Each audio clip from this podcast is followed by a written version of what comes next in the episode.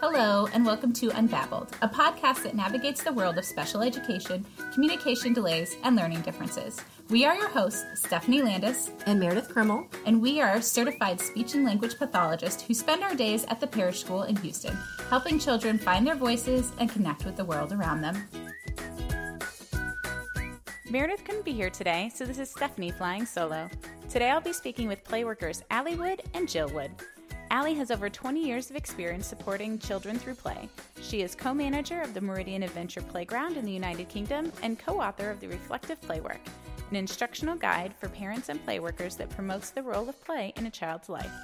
Jill Wood is the head of the Adventure Playground at the Parish School in Houston, Texas, and founder of Bayou City Play, a series of temporary play installations that sprout up all over the Houston area. Allie and Jill will be telling us about each of their adventure playgrounds and sharing stories from their personal experiences. They'll also explain why they're so passionate about playwork and discuss the importance of play and risk taking in a child's development. Welcome. Today I'm excited to be joined by Allie Wood and Jill Wood. Allie Wood is a play worker and she's here in Houston for the conference that we're hosting here at uh, the parish school. So, welcome. We're very excited to have you. Will you first just start off by giving just a little bit about yourself, where you're from, and what you do? So, a small, small little. Okay, okay. Um, about everything about you. okay. Um, yes, I am a play worker, but I have a lot of that, that kind of is quite wide ranging in how Yes. it's applied in practice. So, I actually do um, co manage an adventure playground in the middle of the country in England, in a very poor area. But I also write about play work, I research, um, uh, and over the years I have trained lots of other people in play work and designed and delivered qualifications in play work, etc. So it's all quite wide ranging and um, a lot of fun. It is. So, we have been actively bringing the Adventure Playground and play work here into the parish school, and Jill Wood, our librarian and play worker, also has been doing a lot of work within the Houston community. But sadly, it's not as well known in the U.S. and in our area as it is overseas. Can you tell us a little bit about what play work is and your Adventure Playground? Okay. Um, firstly, I will say that the adventure playground here, if you don't know, come and see it. It's beautiful. great. It's really wonderful. It's a place where you can tell that children are really truly being themselves.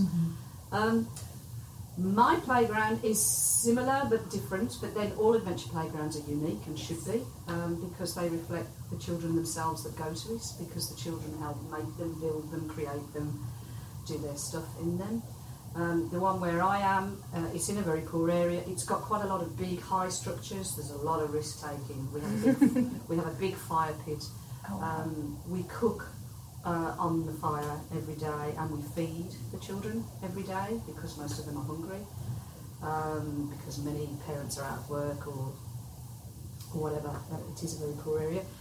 Um, and as to what playwork is, Right, playwork is perhaps the only profession, I think, of people working with children where there is a flattening of the hierarchy. So, um, so that the, the adults, the adult play worker and the child are, are really exactly on the same level.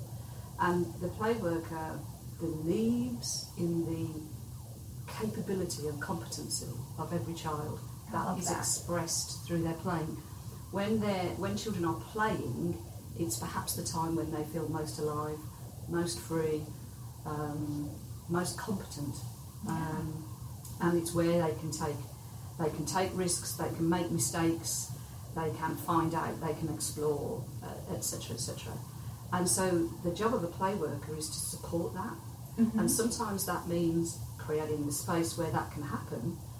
Uh, it also means pulling away and allowing them that space to make those mistakes, to try things out and to explore for themselves, whether that's socially, you know, in terms of uh, making and breaking friendships, whether that's physically, in terms of what can I do, can I get up there, can I fall down there, what will happen if I do. Um, emotionally, how does it feel to be like this? Can I really, can I be angry today? Because quite a lot of the time we suppress children's anger. Oh, yes. Um, we don't give them a chance to explore it and deal with it and make it a creative force in their lives. Um, intellectually, because I think uh, adventure playgrounds are places where children, they're, they're almost like natural research laboratories. They're where the child becomes a scientist. And so, you know, I, I watched some of your children do yesterday on this, the, well, we'll call it a sand pit, I call it a sand dome, and I love that. like a dome. Sand down. and the hose is in there. And the absolute absorption and immersion of these kids in working out what's happening. It's almost like they're natural physicists, isn't it? Um, uh, it's, uh, it's fascinating, absolutely fascinating to watch. So playworkers spend a lot of time creating spaces, resourcing spaces, and then watching and learning and supporting children to be free. Yeah, I love that. I think that to me, coming from the speech pathology lens, we see play as equally as important to building a child's overall development. But you're right, and sometimes it's much more structured for us, and sometimes we jump in and like, oh, maybe we should play more like this. And I love that from the play work point of view, all play is, you know, kind of equally important. And for parents and for other adults, sometimes that's really hard to let kids explore that. It's hard to let them take risks. It's hard to let them explore all those emotions. Um, I know that you have a book that discusses reflective play work. Can you speak a little bit about what that kind of means and what that reflection? Okay. I, I think a lot of people, when they when you talk about reflective practice, and I, and I ask a lot of people this, I say, what does that mean? And people often, the first thing they come back and say is, well, it's about looking back and seeing how something went. Yes. And whether we can do it better next time. And I say, hmm, that's evaluation. Yeah. That's different, you know? It's a, evaluation is a part of reflection, but it's just a small part. So the reflective bit is, it actually does what it says on the tin. If you think of something that reflects, what reflects? An object that reflects is a Mirror mirror. back at you. Yeah. It's a mirror. And so actually what we do is we're taking the mirror because when children are playing, it has all sorts of impact on us. Um, whoever we are, we all mm-hmm. have our triggers, just like, you know, you, and and we all have them. The playworkers have them as well. We're not just all sort of hippified, liberal, you know. Like a fire pit. Yeah, yes. we all, you know, You're like, oh, maybe we shouldn't, but that's Yeah. your own personal. That's right, and so Exactly. so the idea of reflective practice is that it also turns turns the light on ourselves to say, why am I feeling? Why is it that that kid winds me up? You know, Yeah. why is it that I'm anxious when I see children doing that? Um, why is it that I find myself really wanting to do this and not wanting to do that? You know, why is it that I just said that, or why is it that I didn't do that? You know, so it turns the spotlight on us really because um, as we understand that, because adults quite often, unintentionally, are the biggest uh, barrier to children's free play because we involve ourselves or we, we think we know better. And actually, play is the one area where children are the experts. Yeah, that's their expert. That's their work. I know you touched on emotions. It's so hard for initially parents and teachers and therapists. They see kids on the playground getting into even just a small argument about who goes 1st and mm-hmm. instinctually they want to jump in and fix it. But that's such a natural way for them to learn mm-hmm. problem solving abilities and to work out that social give and take and how can we still work through this and be friends? And you know sometimes jumping in too fast and knowing when to jump in it hinders them developing those situations later when maybe an adult isn't around. So instead of working through it they just run away and look for an adult. And it, play and on the playground is a perfect place for them to practice that. It is, and you and you see it. Yeah. because it is a totally different way of looking at play and Yeah. playgrounds. And um, your playground, yeah. uh, ours is on a private school campus, so it's not open to the public very often. Is yours more open to the public? Ours is open every day, um, and after school, Mm-hmm. um, it's open on every, all day on a Saturday. It's open every day in school holidays. We also have school groups that come and visit us during the daytime in school term time, and pupil referral groups and uh, stuff. Um, and we are we're a charity. Uh, that's the, that's the same as a not for profit. Yes. Yeah. Mhm. That's okay. So we're a charity, so we manage the whole thing. Oh, Um, wow. so we don't own the land, we lease it from the local authority, uh, and it's fenced off.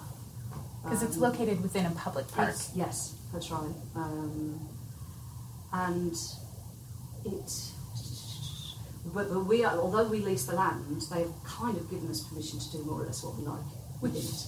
You need to for Yeah, an adventure yeah, playground. That's amazing. And do the parents come join when it's after school, or is it?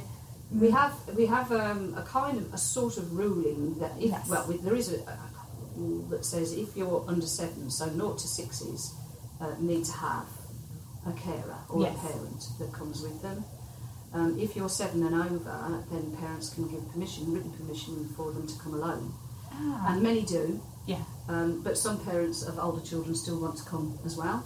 Uh, and quite a lot of parents actually volunteer their time and services. They help us maintain structures. They help cooking with cooking. They help on play schemes and holidays. They help out, they help raise money because we're always trying to raise money.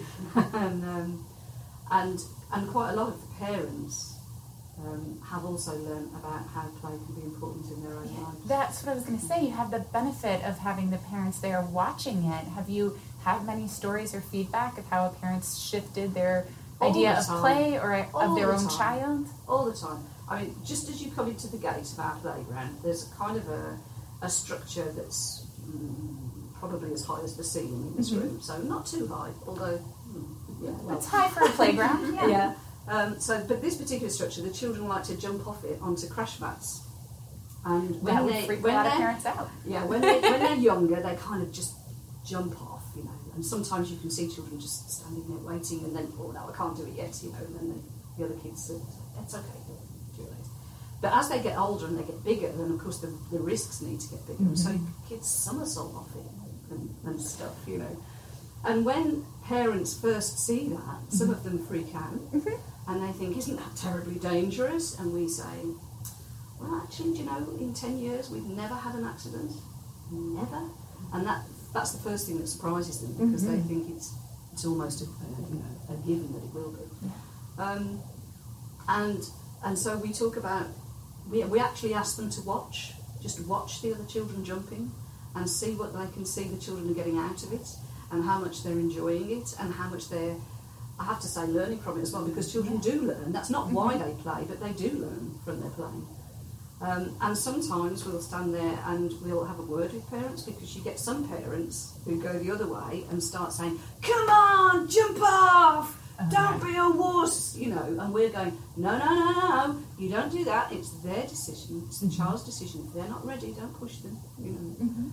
Um, and then you get the other parent who stands there saying, "Oh, were you all right?" like this, and we say, "No, no, no! Come away. Leave them be, because otherwise you're." You, it can be Projecting your yeah, own you're projecting your Yeah. fear onto them, and then the child becomes less competent Mhm. and more likely to hurt themselves. Right. So, in fact, we have sometimes banned parents from certain bits because we discovered that actually it was the parents' fear, if you like, that was kind of influencing the children, and they, they were ending up having out accidents. And as soon as we removed the parents, it all stopped. Yeah, that's amazing. Mm. So we do we do interfere a lot more as adults than we think we do, Yes. and often for what seems like really good reasons, Mhm. but they're not. Yeah. Yeah. It's just a, a whole shift. In It is a whole mental about it. shift. It's a whole new mind shift, and it's quite quite hard. One of the ways for people to understand it, I think, or to get get into it, is to always remember back when they played as a Mhm. child, and and I, and that's where we always start. We say, well, okay, try and remember where you were and what you did and how you felt and who you were with and what you were doing, if you were doing anything at all, and how you felt particularly. And then people suddenly, you suddenly see the grins coming in. And people start, and, and then you say, okay, so what was common about tho- all these experiences, you know? And they all say, freedom? Yeah. It's freedom. It is because you hear so many people talking about, oh, well, when I was a kid, we, you know, just went in the backyard and built this, or like, personally, I grew up with cousins on a farm, and we'd go like jump off of hay bales in the Yeah. barn, and it was freedom to explore the farm and do whatever, and have that, yeah, exploration that we could build and manipulate and play and roam at Yeah. our own without anybody interfering.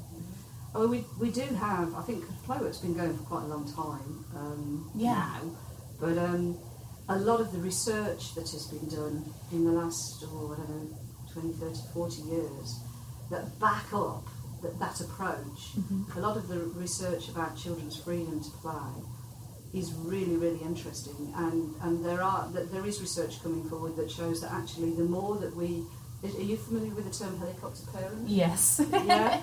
Yes. Um, or hovering, we call them Mhm. hovering, hoverers, whatever. Um, the more of that that happens, actually, the more delayed a child's development is.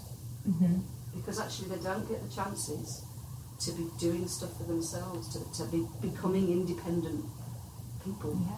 And And it's as simple as tying your own shoe or Yeah. keeping washing your own hair Yeah. and yeah, playing on the playground, climbing up really high, going really fast on your bike. Yeah. These are all important lessons. They're all, yeah, they're all sort of normal. They should be normal Yes. experiences, but sadly they've got less and less because we've become too protective. I know you touched on a little bit um, about learning from the play, Mhm. and it seems like every toy or every educational experience now has to be learning. Mhm. Like it's marketed like you must use this toy because it's going to teach you phonetics so that you can read. You have to use this toy because that's what will teach you the fine motor so that you could do this. Can you touch a little bit on one, play being great for play experience, and two, how you can still develop those skills through free play at all? Okay, um, this might sound extreme. I don't know. Tell me, tell me, I'm going too far. But I'm a bit cynical about toys. Yes, no, I agree. Um, I think the toy industry actually doesn't really care about children. They like making profits. That sounds a rather revolutionary thing to say, perhaps. no, especially all of these do think- electronic toys. Like, yeah, and I think They're some of the annoying claims- and it kind of takes away some of their creativity. Yeah, um, and it does absolutely it does. And also, I think uh, I don't know. if- Do you, you have advertising for children's toys and merchandise here? Oh, yes, we do. yeah, yeah, you must do. Yes, of course you do. Um, but it actually only became legal in the UK about 30 years ago, Okay. um, and and that we suddenly saw things start to change because when you advertise directly to children, Mhm. then children get convinced they want that thing, they need that thing, and very often when they've got it, um, and they want it because their friends have got it or it's not what they thought it would be. Mhm. Um, has a short life.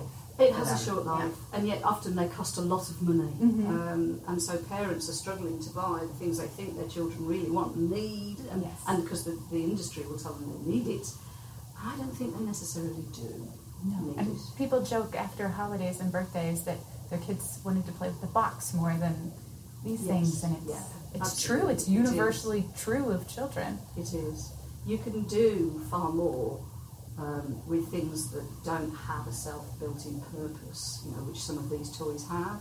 You can do far more, you know, if you. Uh, the trouble is, children won't sort of say, actually, okay, can you give me a bucket, a piece of rope, uh, a tarpaulin, uh, and uh, and some balls to play with. They requested. They won't do that. But actually, if all of those sorts of things are available, they'll come up with infinity of variety of Mhm. possible games with all of those things, most of which cost very little or nothing or got recycled in the first place. Mm-hmm. And that's the beauty, I think, of saying let's let's dispense with toys. You know, you know I'm I'm not going to say all toys are rubbish No. because they're not. Um, but um, I mean, a bike I think is wonderful. Yeah. I think it's yeah, absolutely having bikes and stuff. Skateboards. But an awful, yeah. But a lot of stuff is not is not needed, is not necessary. And actually, having stuff, natural stuff, and reused stuff that children can just do what they like with, it's amazing watching them, watching them work it out, sort it out, make sense of it, have fun with it. It's yeah, it's powerful. It is, and as you mentioned, they are little scientists out there. Mm. The best way to learn about physics is to go out and throw Try. things and build things and make catapults and seesaws and like live it the whole body experience and try and fail and try again. In in Jill's playground here, there is a, a wonderful big. Is it water pipe? The enormous, the black. Oh, yeah, it's it's a culvert. It's just a big black Mhm. plastic Yes. culvert. Yeah, from, from a culvert, and it's uh, probably about five feet diameter. Um, but watching some of these older older children play with that yesterday, moving it around the site, getting in it, walking walking inside it and making it move around so that they go upside down and backwards and all the rest of it. Then trying to climb on it, then trying to make it and go in certain directions, and then finding they can't do that and it's got to be this. It's just just that on its own. And yet, who would have thought that a piece of culvert pipe would be so fascinating? And yet, they spend nearly an hour and a half Yeah. Just in this pipe. like six times a month they do that. Yeah, So it never gets old. yeah, Yeah. It has this long extended life. yeah. Children just want to understand the world. Mhm. And they do that through play. Stuff. do stuff. Yeah. yes, through the stuff to play with. And it is, it was uh, absolutely lovely to just sit and watch these children yesterday doing their thing. Yeah. Yeah. And they don't need, I mean, it's lovely because I could also see that the staff that are here have got really good relationships with these children. Yes. But they don't force that on them, but they're there for them if they need it. And then the children sometimes involve you. Mhm. They'll come and ask you stuff. But it's a different relationship than a teacher because ultimately they know that they can kind of do almost whatever they like because that permission is there Mhm. um, and that safety is there for them. They feel emotionally safe to do that. They haven't got to keep coming and saying, "Is it all right if I do that?" Mhm. They know they can just try, and, and that the staff will be there to support them. They have. We had very, um, it's lovely to see. we had very intuitive and very thoughtful Yeah. playwork staff here. I've they come and support our kids during even just recess time, Yeah. sometimes during the week, and it's been amazing to watch them just move a bucket and place something else closer to a specific child, Yes. and then that child that had been having difficulty joining a different play Yes. suddenly was part of the play around Yes. the bucket. And that was out without even words and direction and you know stopping the child and saying hey come play with this or going up to the other kids and saying like stop not playing with this child. Maybe you should play that game. It was just the lightest touch is It is. that's what you guys exactly- use yeah. right the lightest it's the touch lightest It was touch. But it, but you're right to use the word intuitive. Um, because actually, to have that kind of intuition comes with practice, with reflection, and, it, and it's it's quite deep. hard it's got real depth Yeah. it in order to to actually kind of see the world through that child's eyes and therefore get an appreciation of what it is they're trying to do, what it is they want, what they need to do that. And then being able to just, as you say, slide something. Mm-hmm. that it was so happen. smooth and Yeah. watching from the outside as an adult i could see where they were going but the kids were so wrapped up in their own play that they were just like oh a bucket. I'll go there. And it was just exactly what that child needed to join into that group play and have that confidence and then to start building without the adults forcing like that social interaction naturally on their own. Yeah, it was quite brilliant to watch. It's great. You see that. yeah It's wonderful. Really quite a different way of looking at it. Um, I noticed that you got at your adventure playground. You guys ha- work with another charity and another organization to bring in people with different abilities and Yeah. learning differences and other things. Can you Yeah. speak about how that play might change? I know that some parents might feel like, oh, well, my child has motor difficulties or they have these challenges. This might be too much for them, but you guys bring it in and make it accessible. Uh, yes, I mean, we, originally started off um, by having a partnership with uh, called Solo, this other organisation who works specifically with disabled kids with a whole range of different impairments and, and things um, of all ages. And so initially, those children started coming with one-to-one key workers, etc. Um, but very often, those children end up coming alone on their own because once they Oh, find their feet, and the other kids, because the other the other regular kids are just so used to kids of all kinds being about that it's just not it's not an issue Yes. at all. And so they end up making friends with other kids. And, and I was telling the story yesterday of uh, there's there's a well, he's a young man now. He's he's almost nineteen, and he first started coming to us when he was about eight or nine, and uh, he was autistic. He had very challenging behaviour. Had no found it very very difficult to relate to to other kids etc. Um, and but periodically, this is now ten years later, he pops in, and when he pops in, he uh, he comes in, he goes hi to the people on the desk, and then he walks down to the big legging swing at the other end of the playground, which is really high. And for some reason, his particular competency was always he got the reputation for being able to go the highest that any kid has ever gone. Oh wow. He almost looped the loop. all right, and he, but he just knew that bit where not to go any higher, you know. Um, and so he comes in, although he's 19, he comes in, he goes down there, and as he goes down there, it's almost like the way parts, all the kids get off and yeah. move. It's Jack, it's Jack, it's Jack, like that. And Jack gets in, and he doesn't talk to anybody now. You know, he, he, he just gets on, and he almost loops the loop, and then he gets off, and then he smiles at all the kids and says, "You'll do it one day." And then, he, and then he leaves, and as he's That's leaving, he says, "Had my fix," and he's gone. You know, so yeah, he's. Uh, we actually have a lot of autistic children who have been excluded from school Mm-hmm. locally. So we actually have and are being homeschooled by, Mm-hmm. by their parents who sometimes are at their wits end. So we have quite a lot of them coming in in the daytime as well. Um, and we actually find that particularly for children with ADHD or Mhm. with autism, that actually the adventure playground is almost like the perfect place for them because Yeah. there's no structure. They're not being forced into anything, and that's where they kind of find their own modus operandi.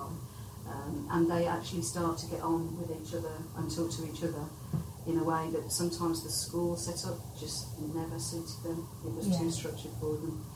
Um, so yeah, it, it kind of works. And so we have new children coming all the time via solo, and young people as well. Now they bring down young people on one night a week, and it just blossoms from there. Yeah. I love hearing about how how much a part of the community your playground is. Mm-hmm. When um, when you talk about you know homeschool families, school groups, it, it just seems like it's the center of of life for a lot Yeah. of people. Yeah, it's, it's interesting. It was it, it's their phrase actually, not ours. They actually call it a community hub. Oh. Um, and originally we started as a playground, you know, just for children, 6 to 13. That was what we started as, children 6 to 13. It's now naught to the grain, you know. And, and That's but that's kind of happened, it's evolved almost of its own accord. And I think part of the the reason for that was that we were funded by the local authority and then the local authority pulled all its funding out.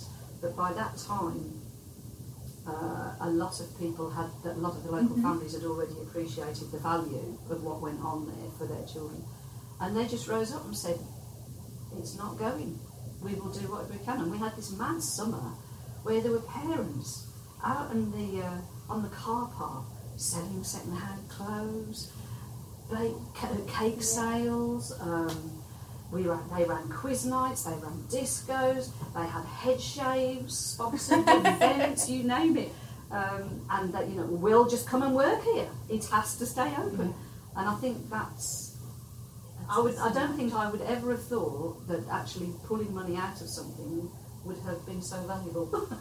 Yeah. But actually, it was because what it meant was the community kind of took ownership of it Mm-hmm. um, at that point, and that, and uh, it's kind of flourished since then. And how amazing for the community to recognize the importance and need of play and that space for their kids. Mm. That's really quite wonderful. Yes. Well, I think there's a Which is lovely. big there's a big need for it. There's a big need for in big cities and smaller cities and rural areas to have a place for a community hub.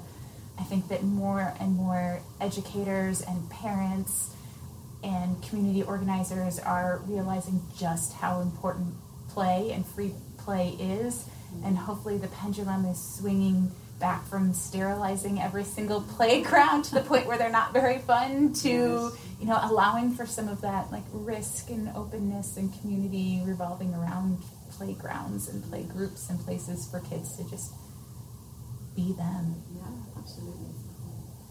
And they will show us. The Yeah. Children, I mean, the children are the next generation, and uh, you know, as we, we give them that freedom, you know, I find myself learning from them rather than the other way around. And uh, and actually, the way the world is going, we need um, the next generation to be as innovative Mm-hmm. as possible and, and as imaginative as possible to deal with the very tough solutions that the world is going to have to get, you know, uh, in a whole variety of areas. and I think it's actually giving having that freedom of playing throughout one's childhood that actually stimulates that kind of approach Mhm. that will come up with some of those kind of solutions.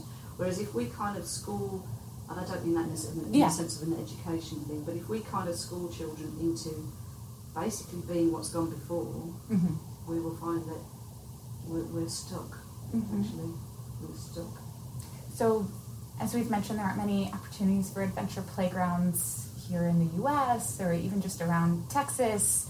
And the one in Houston that we love isn't always open to the public. So, for other people who don't have access to that, do you have any tips for them to how they can kind of uh, set up a more open space in their own homes or backyards that might make it not quite as huge of a thing as an adventure playground, but provide their own child with a little more of that openness. Absolutely, absolutely. I think for all parents to actually um, take a little bit more of a back seat in, in, in watching their children play and making sure that they're inviting their children's friends around Yeah. and vice versa. Maybe starting with things like uh, um, a few parents that can almost like a rota to go to the local park or something so that actually uh, groups of children can go and feel quite safe etc Yeah. and it doesn't always have to just be you the parent with your children because we all know that parents time is limited Yes. so actually trying to actually work stuff out with other parents and networking. Yeah. yeah, and, and to do stuff like that. And finding the places in your neighbourhood that are of interest to children, um, that are playful spaces. It doesn't necessarily have to be the traditional park with the swings and the roundabouts or whatever, although I haven't seen any of those, I have to say. But actually, those are quite boring for children, really, aren't they? Um, so finding the other places in the neighbourhood and the more wild places around that exist and, and, and letting children explore those. You know, if children have bikes, going out on the bikes, but going out with adults on bikes as well to have some bike rides. Um, there's a really good book actually, written by an American called Mike Lanza, called Playborhood. oh, It's really worth a read because what he does is he's, he, he decided that he wanted to be one of these parents that Yeah. actually gave his own children free range playing. Um, and so what he did in his own neighbourhood, but then he's also looked at loads of other neighbourhoods across the states where that has happened, and they're all different and different kinds of ideas. You know, people who who've taken the fences down in their backyards mm-hmm. so that actually the children have free rein across. You know, mm-hmm. all sorts of weird and wonderful ideas that won't work everywhere, but finding what works where you are.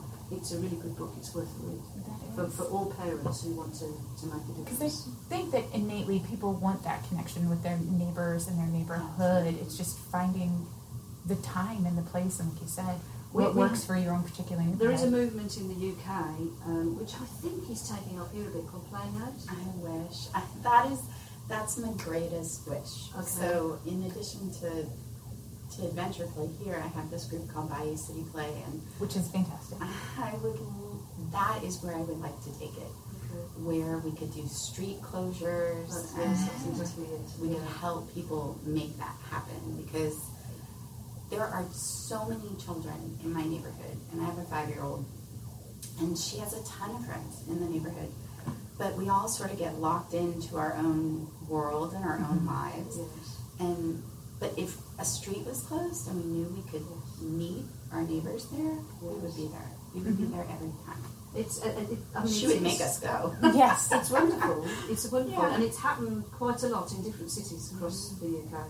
Um, And I and think what it does is it builds community is. because Yeah. originally it starts as a just a place for children to play. Let's close the street, but in the end, even the people without children come out and Yeah. start sitting and watching and then taking part, and, and then you get some dads who come and start Yeah. start games off and, and things like that. And it's a it's a wonderful community. Play actually builds community. It's not It just does. for children. Oh, I often encourage adults to, to play in their own ways to relieve stress and Yeah. reconnect their own child. Yeah. So yeah, best of luck with that. And it's not it's not actually too difficult. Once you've got the you- over the kind of getting the license to close the street Mhm. and you've let everybody in the street know, people will come out because they're curious. Yeah. And they'll just and the children will just go, Whoa and start to play. Yeah, I have a- bingo, you're, you're away. Well, as we wrap this up, we've been asking everyone for one piece of advice that they would give to parents or educators that's just their go-to best piece of advice and it can be anything that's you know really specific or really broad like listen to your mother or you know go play or whatever you feel is your go-to that you'd like to impart on our listeners yes Go. Um, to let your child be bored. Oh. That is really important. I think that as a parent, um, it's hard for me. It's as hard as watching them take risks or or have big emotions. But boredom is so important. And on our playground, boredom is is the beginning point. Like we know if a child is bored, something really great is about to come. It's a catalyst, isn't it? yeah. Yeah. Whereas children get so dependent on adults sorting that out for them. Yes. They never have to think. what are we going to do today i'm bored will you give me my ipad like Yes. And that's the trouble, I think, with electronic games, etc., because they're an easy fix. And suddenly they're, they're an easy entertainment as opposed to having to think for yourself. Mm-hmm. And really, those are the skills that we want to most inculcate in children, not really being able to think for yourself. Mm-hmm. I think, I love that one. I mm-hmm. think my mine would be um, quite simply back off. um, actually, just back off and watch children yeah and, and let them teach them, teach you how capable they are. Yeah, which is also hard, but really important, both of those things. Well, it was really, really wonderful to talk to you. I'm so you. glad that you agreed to do this, and I'm really excited for everyone to get introduced to adventure playgrounds and play work, and it's something very new and different for a lot of us, but I think that it's going to resonate with a lot of people. Thank you for listening to the Unbabbled podcast. For more information on today's episode, including links to Jill Wood's articles on adventure play, where to buy Ali Wood's book Reflective Playwork, and more information about Bayou City Play, please see our episode description. For more information on the Parish School, you can visit our website at www.parishschool.org. And if you're not already, don't forget to subscribe to the Unbabbled podcast on your app of choice. A special thank you to Stig Daniels, Katie McCarthy, and Amy Tanner for their hard work behind the scenes. Thanks again for listening.